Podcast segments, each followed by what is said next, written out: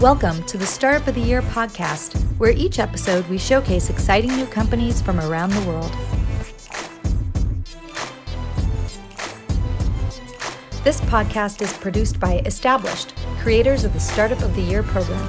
Established is focused on helping organizations with their innovation, startup, and communication strategies. Hello, everybody, and welcome back to the Startup of the Year podcast. I'm Frank Gruber, your host, the co CEO of Established. And on this episode, I'm talking to Polly Rodriguez. She's the founder and CEO of Unbound, a sexual wellness company for women. They make and sell vibrators, lubricants, and accessories online, along with their digital magazine as well. They also have an amazing uh, Instagram. If you're on Instagram, you want to check that out.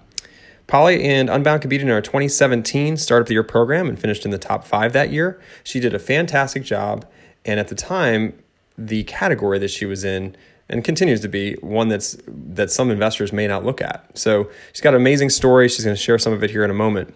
So I'm excited to have Polly joining us today. Before we get started, though, I wanted to share some insights from our team, the established team that produces the Start the Year program. Uh, they've they've got a lot of experience. I'd say decades and decades of, of experience with both startups and in the corporate world. So, for those of you listening, I hope you find these tips helpful.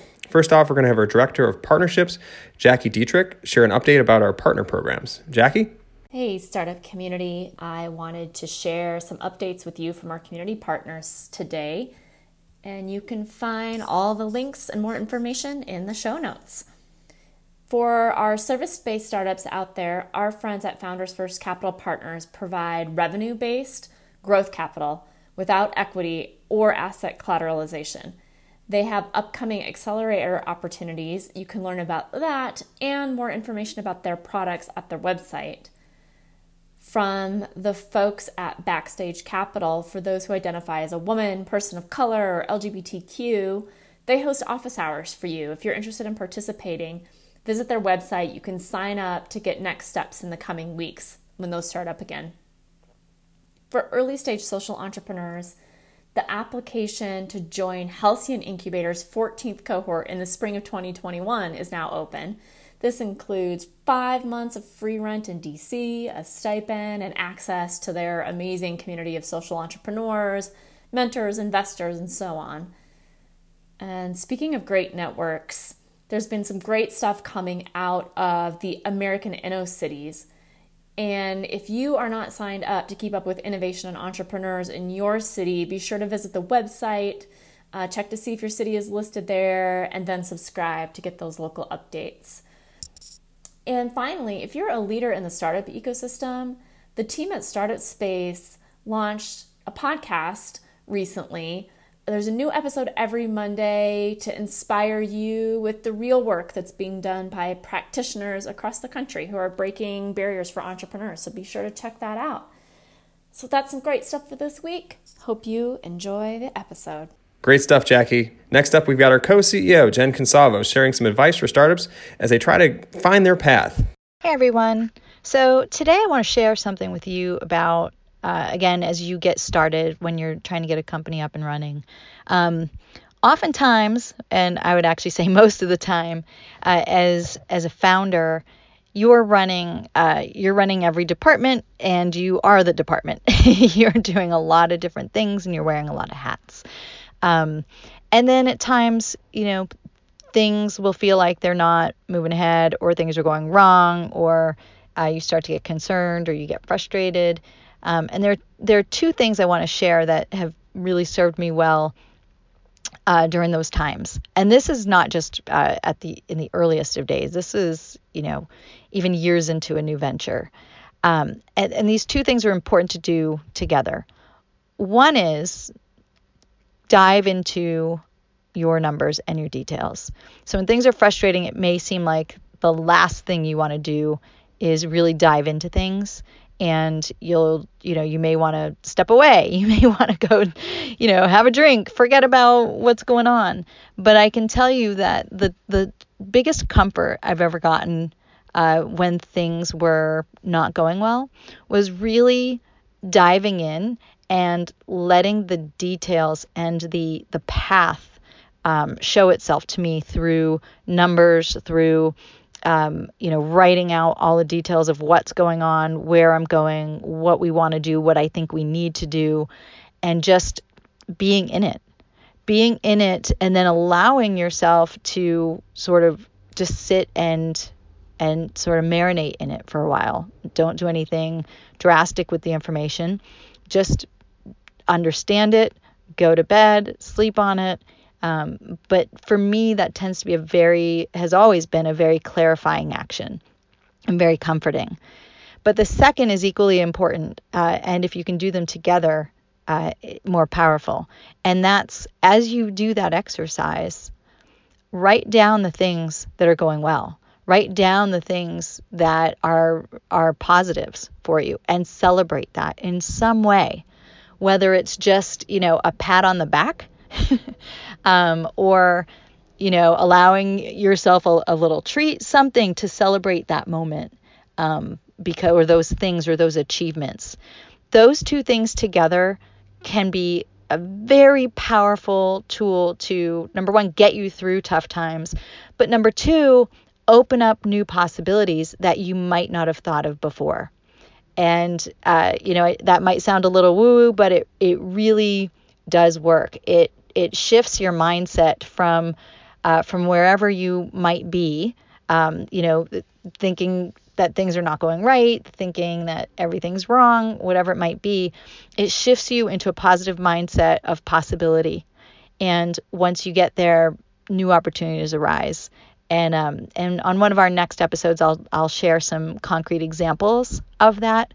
But I want to share that because I think some people really hit those points and just don't know what to do. So, uh, just a little advice. Hope things are going well. And back to you, Frank. Thanks so much, team. Those are some great insights and some great information. I hopefully those the listeners that are fi- following uh, will find it helpful and will find their way. One more thing I wanted to, to, to share, I'm super, super psyched about, is our 2020 eighth annual Startup the Year Summit, which is coming up on November 16th through 18th. Uh, you need to go RSVP right now. It's a free event. Just go to summit startupofyear.com. You can find out more information. There's a snazzy little sizzle reel from last year, and you can find out about the speakers and, and judges and, and mentors that'll be, be coming out to be a part of this online event.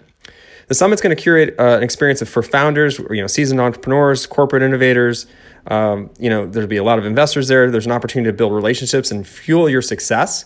Um, there's going to be our 2020 Start of the Year competition finals coming out. So we'll have you know the top 100 startups competing for the startup of the year which will basically be the opportunity at glory for being called startup of the year but also $20000 in potential investment from startup of the year's uh, fund which is um, the established ventures team. So uh, super excited about that and uh, looking forward to seeing all these great companies. We've already been vetting through the companies over the last several weeks, and um, we're excited to be getting those companies uh, locked in to be be part of this this competition. And I have to say the uh, the bar has just been raised. People are are focused and building amazing companies out there, and it's giving me a lot of giving me a lot of energy because I'm excited that uh, there's so many smart people out there trying to change the world. So uh, we'll also have some speakers at this event. Uh, we'll have um, Tim Draper, who's from Draper VC as well as Draper University. He'll be doing a fireside chat. We've got um, Kara Goldin from Hint Water. Uh, she'll be she'll be talking about her new book Undaunted and kind of her journey with creating a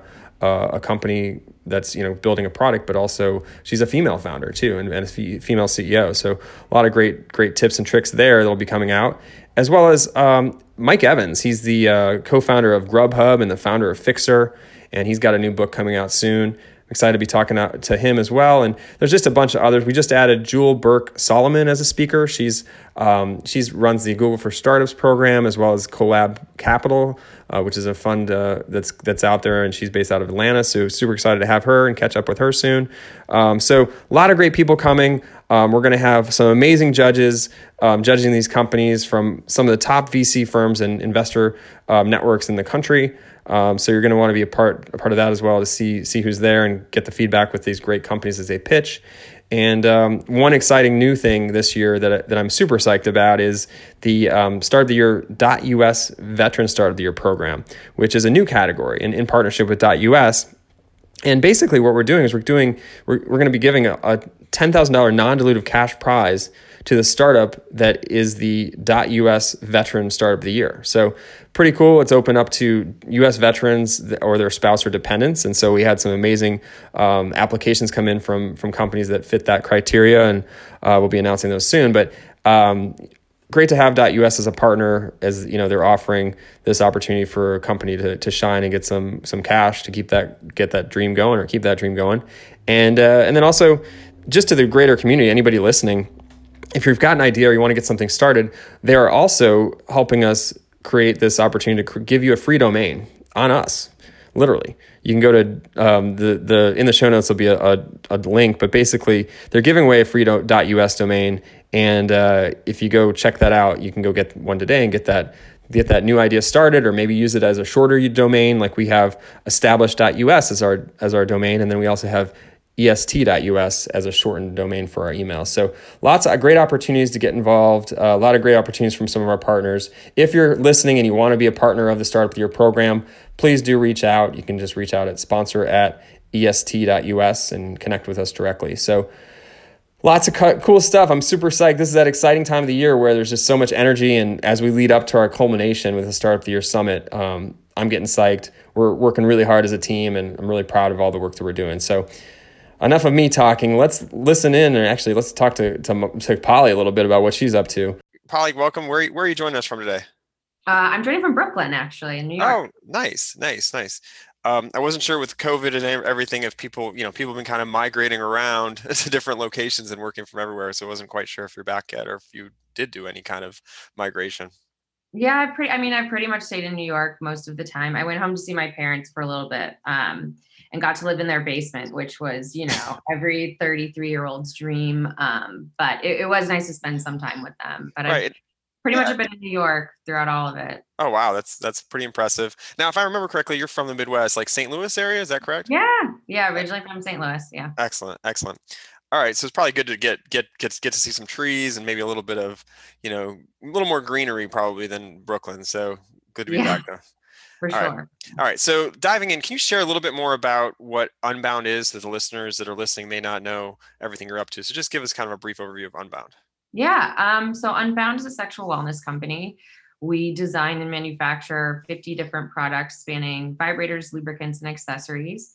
Um, it's a category that for a long time has operated in the shadows and uh, the majority of the products made historically contain carcinogens in them and often are really overpriced or poorly made. And so for us, our focus is on really trying to bring the category mainstream through elevated design, body safe uh, materials, and just really affordable pricing. Um, and we do that by selling direct to consumer. So started working on the company in 2014 and uh, coming up on my six year anniversary and it's it's been a wonderful crazy journey wow six years that's that's impressive congratulations yeah. Thanks. Okay. And so how did the how did the idea get started? Where did the idea come from?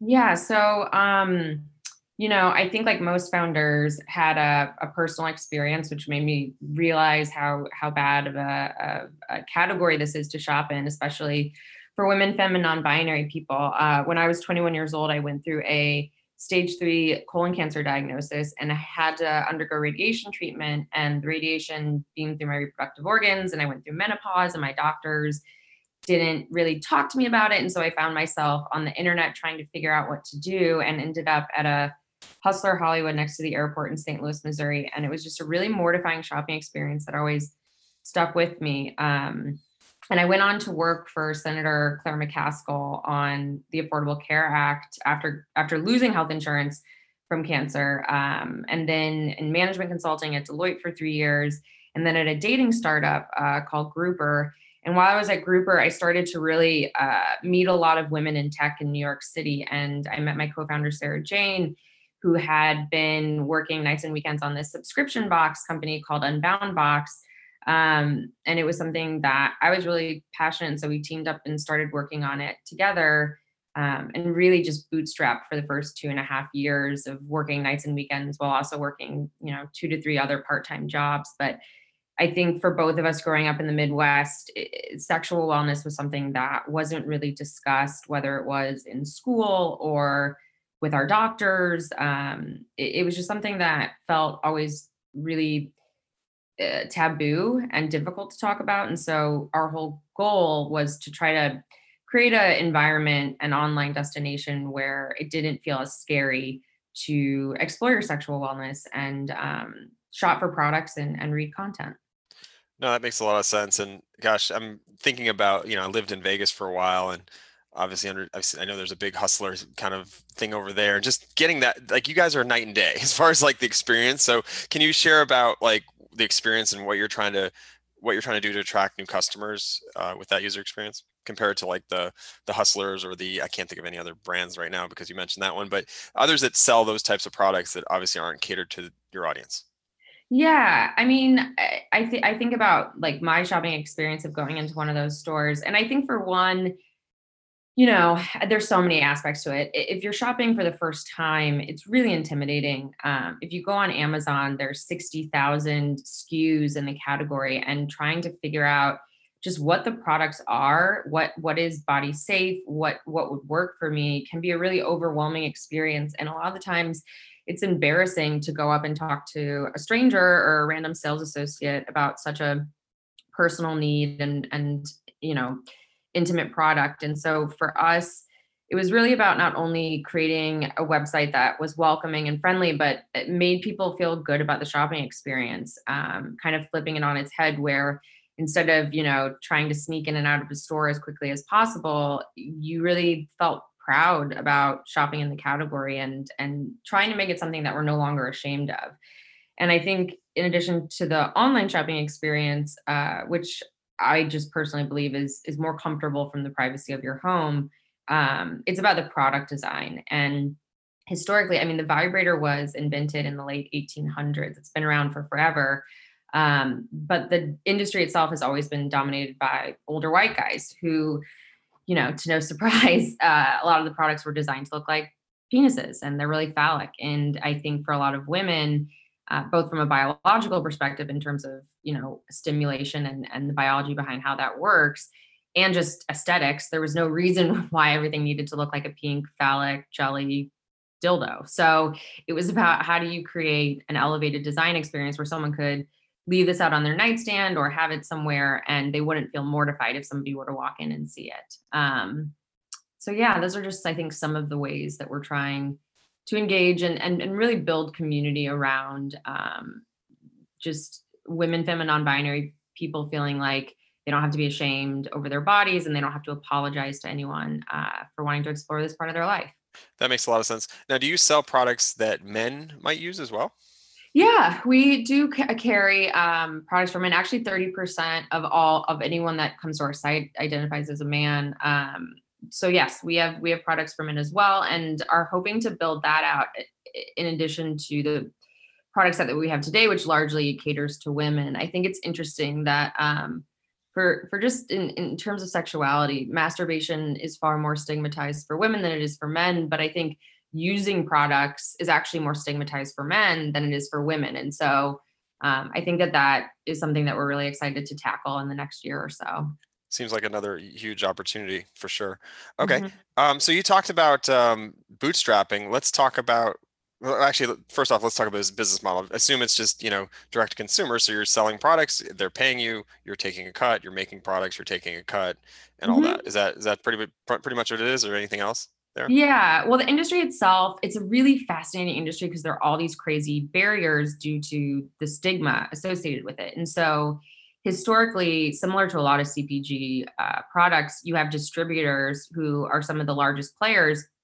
So, they're taking product from like the massive manufacturers that have existed um, and then distributing to all these small mom and pop shops, the top four retailers in the United States combined in this category make up less than 10% market share. And so you have a really fragmented marketplace where um, distributors are taking often 60% of the margin, which is why you see vibrators that just cost so much money when they really shouldn't. Um, and so, yeah, we're we're about 90% of our sales are direct to consumer, but we actually have seen one of the more interesting trends is wholesale has really been picking up. And in particular, what excites me is that the products are now being placed um, on on beauty websites, and um, I think that that's really exciting because when we first started the company, I would try to you know talk to some of the bigger retailers and wholesalers out there and they would want us you know put us in the lingerie section. And beauty is such a better uh, vertical to be placed in. And so it's been it's been exciting to see the wholesale opportunities grow as well. That's really interesting. Times are changing and you guys yeah. are lead, leading that uh, leading that uh, that whole storm as you as you will. So can you share maybe do you know like or can you pinpoint maybe some of the things that have helped make that possible? Like because eh, it's obviously you know you're seeing more of a feminist movement out there. You're seeing a lot more um, change in the marketplace as far as people's values but i'm curious if there's anything you can pinpoint because you're in this 24 7 um, that yeah. kind of made it easier. That's a really good question. It's kind of been you know eh, it, there isn't like a singular thing that we can point to but i think it is like a perfect storm of events where you know, you have pop culture, which has changed the narrative, everything from Sex in the City to um, Fifty Shades of Grey, uh, and and these different kind of popular culture influences that have taken the category mainstream. I think there's also the political environment that you alluded to, which is women's bodies are still being, you know, scrutinized and politicized and regulated. And especially under the Donald Trump administration, there's been this resurgence of women kind of taking ownership over their bodies and and you know just kind of pushing back on the continued policing of, of of their own body and then i think the other thing is just historically again there were mostly men and family owned and operated businesses and now we're starting to see female founders and non-binary founders starting businesses in this category where historically because of the taboo and the reputation risk of, of being in a starting a business affiliated with sex women didn't start businesses in the category um, women couldn't even have credit cards until 1975 and so it's no surprise yep, that. There weren't a lot of female founded businesses i mean thank I, you I, thanks to ruth you know bader ginsburg yeah. basically i mean so and obviously today is a very special day and for that she's being laid laid in or she's actually laying in Capitol right for the first time mm-hmm. and so yeah. obviously that one strikes close to home for a lot of people, and obviously really appreciate everything she's able to do for the U.S. with freedom and equity or equality. Um, I think a lot of people don't know that, right? Like that what you just said is like you said it trivially, but it, it's I people don't realize that was a thing like not that long ago. Yeah, like it's crazy to think that my mom, who's now 68 years old, like couldn't have her own credit card when when she was around my age, and um, blows my I mind. Think, yeah and so i think i think we're definitely making strides I, I, think it's exciting to see you know wellness as this new emerging vertical that is especially during covid getting a lot of attention because people are really stressed out and um, looking for ways to to feel healthy and and to go easy on their bodies and so uh, i think all of those trends have fed into this category finally emerging as mainstream because when we look at the category for men, there's so many brand names that exist in the sexual wellness space, whether it's Viagra or Trojan or Playboy or Hims or Roman. Um, and so it's exciting to start to see these startups emerge that are that are catering to the other 50% of the population. Definitely. And obviously want to mention rest in peace our rbg we appreciate yeah. what you did. So um, yeah. didn't mention that a moment ago but i wanted to say that. All right so let's let's switch gears here and talk about um, you mentioned you know six years going on six years here. Some of it was was um, you know right getting going i'm assuming you're bootstrapping and getting it going. Can you share a little bit about that journey and what that was like especially in this category that some you know folks may not be comfortable with investing in? Yeah i mean it was horrible. It, it, just i think i worked at a startup that had gotten that had gone through y combinator and, and you know it getting funding seemingly from the outside looking in was so easy. And i thought you know this is such a huge market opportunity. There's nobody in the brand space. Like how could we not get venture funding? And it just it took two and a half years. And just i pitched over 300 times before i got my first yes from an investor. And the rejection was just endless. I mean we couldn't get into accelerators. We couldn't you know get into angel pitching competitions. And so we just focused in the beginning really because I, I went out to try to raise a pre-seed and just got like universal no's across the board. And so I realized that we were going to have to build a lot of traction to really prove to people that this is a viable market opportunity and not just like a taboo vice company. Um, and so uh, it took building the company to where we were doing, I think, close to like $75,000 a month in sales before we were able to really get VCs to take us seriously, um, which was tough. And then, you know, pitching something that is as personal and requires as much vulnerability as a sexual wellness company does was not easy. I mean, I got laughed out of rooms. I got asked wildly inappropriate questions. Um, but I think ultimately it made me a tougher founder uh, because I got good at, at handling those situations and trying to mitigate and then ultimately raising venture capital. But yeah, bootstrapping was so hard. I had like five credit cards out and was working, you know, two part-time jobs in addition to Unbound. And it was, I think there was one year where like my income on my on my tax return was like $25,000 and I was living in New York City. It just wow. it, it was it was rough, but you know, if you have a vision and a dream, you just kind of have to like fully commit to doing whatever it takes to get it off the ground. But it certainly felt lonely and hard for those first two and a half years. Wow. Talk about your resilience. That's uh, it's obviously a, a, note to your character and your co-founder's character uh, to be able to get through that. That's really hard. I think a lot of people would have quit. So um, props to you and, and keeping going. And we met we met in 2017. So um, yeah, um, you, you, participated in uh, the startup of the year program, which at that point was still um, had partnered with part of tech.co. Uh, but so tell me a little bit about that. How did we, we connected with you? You did, you know, obviously you pitched amazing. You, you ended up being one of the top five companies that year out of thousand plus companies bubbled mm-hmm. to the mm-hmm. top and then ended up pitching a group of investors and, and um, did, did a really great job. Um, curious, you know, since then, like, can you talk us through kind of leading up to that and then doing that and then kind of after and how that's all kind of played out? Yeah, I mean, I think because so the other just important thing to note about this category is we're not allowed to advertise on Facebook or Instagram or Twitter or Pinterest wow. or Snapchat or any of these things. And so for us, you know, in especially around 2017 when we were fundraising, I was just trying to get in front of as many people as I could, I, you know, and the Startup of the Year competition was a really great platform, not only to get in front of investors, but to just get noticed in press and to get our name out there. And um, at the time when we pitched that, we were also trying to pivot from selling other people's products, which we did for the first two and a half years, um, where we were just basically an e-commerce shop, um, to ver- to vertically integrating and making our own products, which requires a lot of just money and uh, insight. And so that competition really was at a pinnacle moment where we were trying to make this huge switch where we were going from selling over 2000 different products on our e-commerce site to selling about 15 that we made ourselves and um, it was hard to make that switch but we ended up doing it and um, since then we've just really been focused on designing and developing next generation products Wow, and thank you for the for the startup of the year love there. Appreciate it. We yeah, it was a really great experience. I think there are a lot of startup competitions where people are kind of really like cold to us because we are a little bit out there in terms of like what we do. And everyone at the start of the year competition was just really it was a wonderful experience super supportive great people uh, and it was also really fun. I, I just had a really good time. That's that's great to hear. So tell me now how did you know after that you've tell me about your fundraising situation now. So you've raised a little bit of money or what ha- what happened i guess with the fundraising because i know you said you took 300 no's to get to a yes. Where's that at and what are you thinking with that and how are you doing from a profitability perspective for all that you want to share.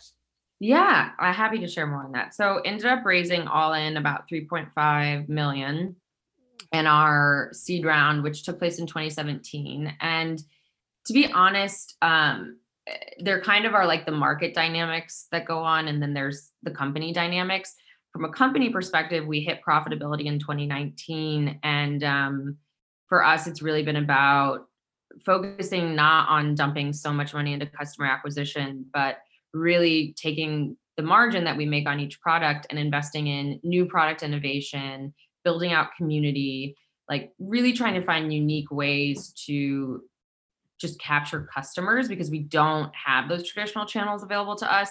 Um, you have cons- like uh, one of the things I've struggled with is trying to figure out whether or not we should raise a Series A. I think that more broadly in the market right now, D2C kind of used to be this darling category in like 2016 to 2018. And then there was this shift that happened in 2019 to 2000 into 2020 and this year where a lot of companies, I think, just spent way too much on customer acquisition relative to what their lifetime value was uh, was of, of their of their customers. And I think VCs realized that, you know, direct to consumer has exits that are usually multiples of you know three to five x. And um, a lot of the companies that they had bet very heavily on had let their unit economics get totally upside down. And so it's a weird market to to try to raise in right now if, if you're d2c and i think for us being able to steer the ship in the direction that we want by having you know control over our board of directors and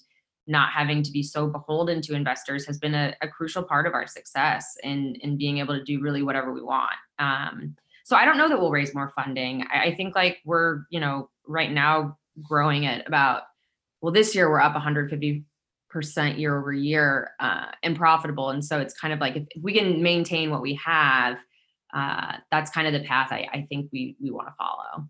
Wow, that's fantastic, and that's fantastic to hear about the the growth. I mean, especially in a year that's been, well, I can't even tell you a year that's been like this. I mean, it's been nonstop, um, crazy. I, I kind of equate the ma- mascot of this year as like maybe a dumpster fire. So anyway.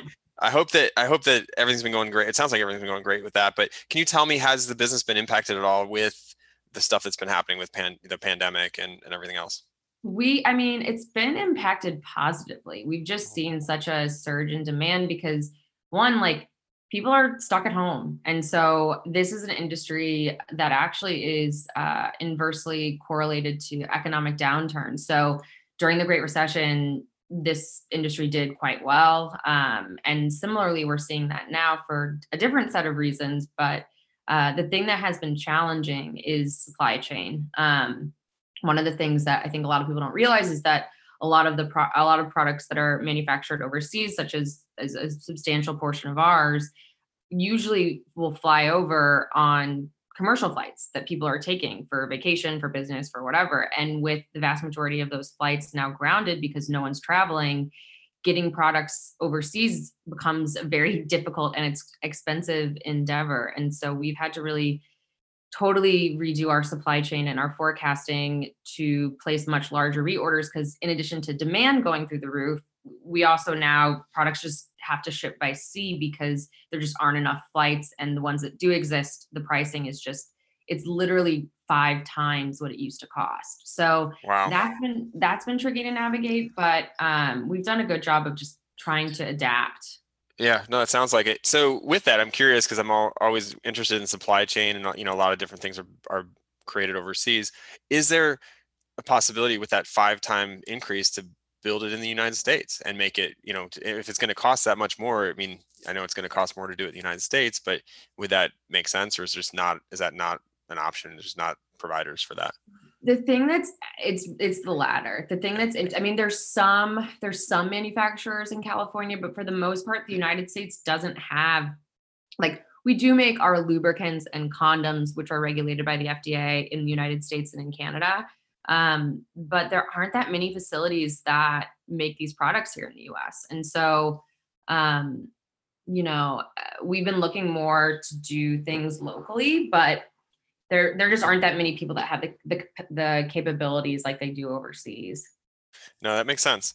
All right um well congrats on on the growth and everything and obviously navigating the the the, the little hiccups along the way with the the changes in costs. I mean that's mm-hmm. probably um a little nerve wracking too but it seems like you're you're weathering that storm. All right so let's talk about um maybe some of the you, you, talked a little bit about pitching and some of the you know what that looks like. Are there any other um, tips or tricks that you'd give to, to startup founders that are that have that idea maybe that just like you you know wanted to maybe not work at a big consulting firm anymore and wanted to take an idea and just run with it? Yeah oh i have so many. Um i think where to start. I mean for starters one of the mistakes i made was i had saved up $5000 and i remember thinking like and it's so laughable now, but I was like, yeah, this is enough money. Like I'll have the company like profitable and up and, and up and running and revenue generating before I run out of money. And obviously that did not happen. And so I think in the beginning, there's so much iteration that has to happen to find the illustrative product market fit.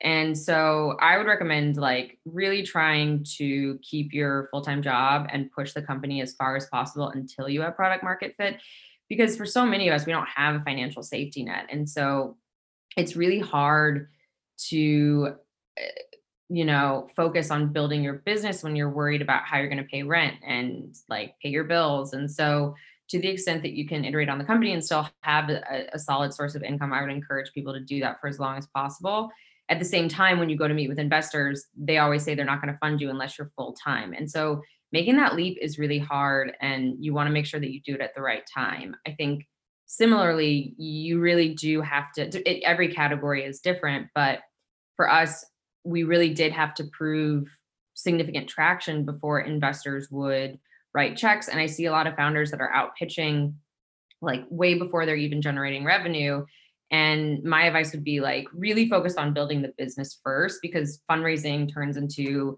a full-time job and then some. Mm-hmm. And so while you're fundraising, it's very hard to grow the business as well. And so you have to really be strategic about how and when you're spending your time because VCs will almost always take meetings because that's their job. And you want to make sure that you're not just taking meetings so that they can keep tabs on your company, but that you're going out when you're really ready. That's great advice. I mean, you're right. That whole process of raising funds is like, it can just, it can absorb your all your time. So I think, and when you don't have, you know, you're trying to do too many things at one time, that's that's a problem. So great advice. I'd love to hear who you kind of look up to. Who are some of the mentors or people that you drive, you know, derive energy or or you know, thoughts from, inspiration from. Yeah, I think one of the things, like when you first started the company, I was like, I think 28 when I first started working on Unbound. And, um, you know, you're at that professional arc where, you know, your friends, you, you've been working for maybe six, seven years and people are starting to make real money. And then all of a sudden, like you're not, and you're starting from scratch and it feels really, really lonely. Um, you don't really have a lot of people to talk to. It's really difficult every day. And so one of the things that I would highly recommend is trying to network and find friendships with other founders that you can relate to and that you can talk to. For me, um, having other female founders in New York, in LA, and San Francisco has been invaluable in terms of just feeling like I have a community of people that I can go to when things are hard. Um, and in terms of mentors, uh, you know, there, I wish there were more in, in, in the startup world. It's something that I think consulting for all of its problems and how much I hated it, it actually there it offered a lot of mentorship. Whereas in the startup world, there aren't there isn't that that much. I think there are investors out there that I really admire and am close with, like Katie Shea, who was one of our first angel investors um, and is a former founder herself. Uh, I love Nisha Dua at uh, BBG Ventures. She's just an incredible person and, and really passionate about supporting female founders. Um, and then one of our investors, her name is uh, Barbara Donahue, and, and, she's one of the partners at Manzanita Capital. And they've been in in consumer products for forever. They own like Diptyque and Byredo, and she's been really helpful in that she understands consumer and the way it works, and you know isn't impatient. Like really eh, understands what it means to thoughtfully build a company. And so I think trying to find mentors that are values aligned is is crucial and important so that when you have to make hard decisions you have someone that you can turn to for advice and insight those are great. Um, thank you for sharing some of those, and hopefully, some of our listeners will find uh, time to check out those folks, and maybe they can um, connect with them as well if they're looking for people that are, you know, that could guide them. Um, but I wanted to share. We're almost at the end here. I wanted to see if there's an opportunity to share any um, updates or or new new products or plugs that you want to get out there about what's going on with um, with the company? Yeah, so we just launched a new product called Puff, which is a, a new vibrator. It's suction technology, and it has been the most successful product we've ever launched. We've sold like close to six thousand in about two months. So that's been incredible. Um, we're actually releasing another product that I, I can't spoil what it is, but it's it's going to be out October 28th. October right 28th. yeah, right ahead of uh, the holidays. So we've been working on that one for two years and we're just really excited about it. Um, so yeah, I mean, we're just continuing to expand. Um, continuing to innovate and create new products and hopefully finally take this category mainstream. Yeah, um, no, that's fantastic. And I, you know, I think I could talk to you for hours. And I was thinking about even diving into the pro- how do you build products, but I, I, we just are short on time here. So with that, maybe we'll have to do a follow up at some t- some point here in the future. Can you share for people out there that want to connect with you or find what you're doing or find your company? Where where can they find you? Where they, where can they learn more? Yeah, so we're just unboundbabes.com. Um, highly recommend following our Instagram. It is hilarious. I don't run our Instagram. I wish I was as funny as the person who does, but it's just the handles at Unbound Babes as well. So, um, yeah. Well, great. Thanks so much, Polly. Really appreciate you joining us. Uh, you're just a wealth of information, and I, I love your story and want to continue to support everything you're doing. So, thanks so much. Yeah, thanks so much for having me, Frank such an interesting company. You're such an inspiration. I love what you're doing, and you're blazing the path for for women in this category, but just not just women, anybody in this category, um, to do what you're doing and, and creating it, um, maybe taking a little bit of the um, the negative connotation with with uh, sexual wellness away from the game, and I think it's really important. because um, let's just be honest, we've all come from somewhere here, and and honestly, it shouldn't be that uh, taboo. So, really love that what you're doing, and uh, thank you for doing that, and, and congrats on all your success, and we'll continue to support as much as we can along the way here. All right, so thanks again for listening, and remember to subscribe to our show. Review it if you can; it does help us, um, you know, bubble up to find new listeners that could be helped from these great insights and and opportunities for startups. And uh, please review it. Review us and send us your feedback. We're, we're listening. We love to hear from you and hear how we're doing, and uh, try to continue to improve this program for you and offer more more insights and advice and, and help. All right, if you have a startup idea and you want to get it started, you may be thinking, oh, next week I'll do it, or the week after, or next month, or next year.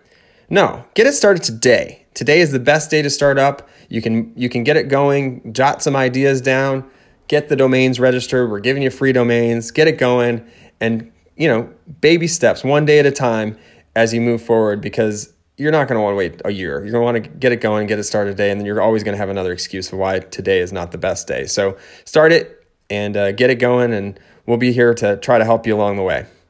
So with that, I'm your host Frank Gruber. I'm the co-CEO of Established. I hope you're you're staying well and being safe out there, and uh, look forward to seeing you at our summit. It's coming up November 16th through 18th.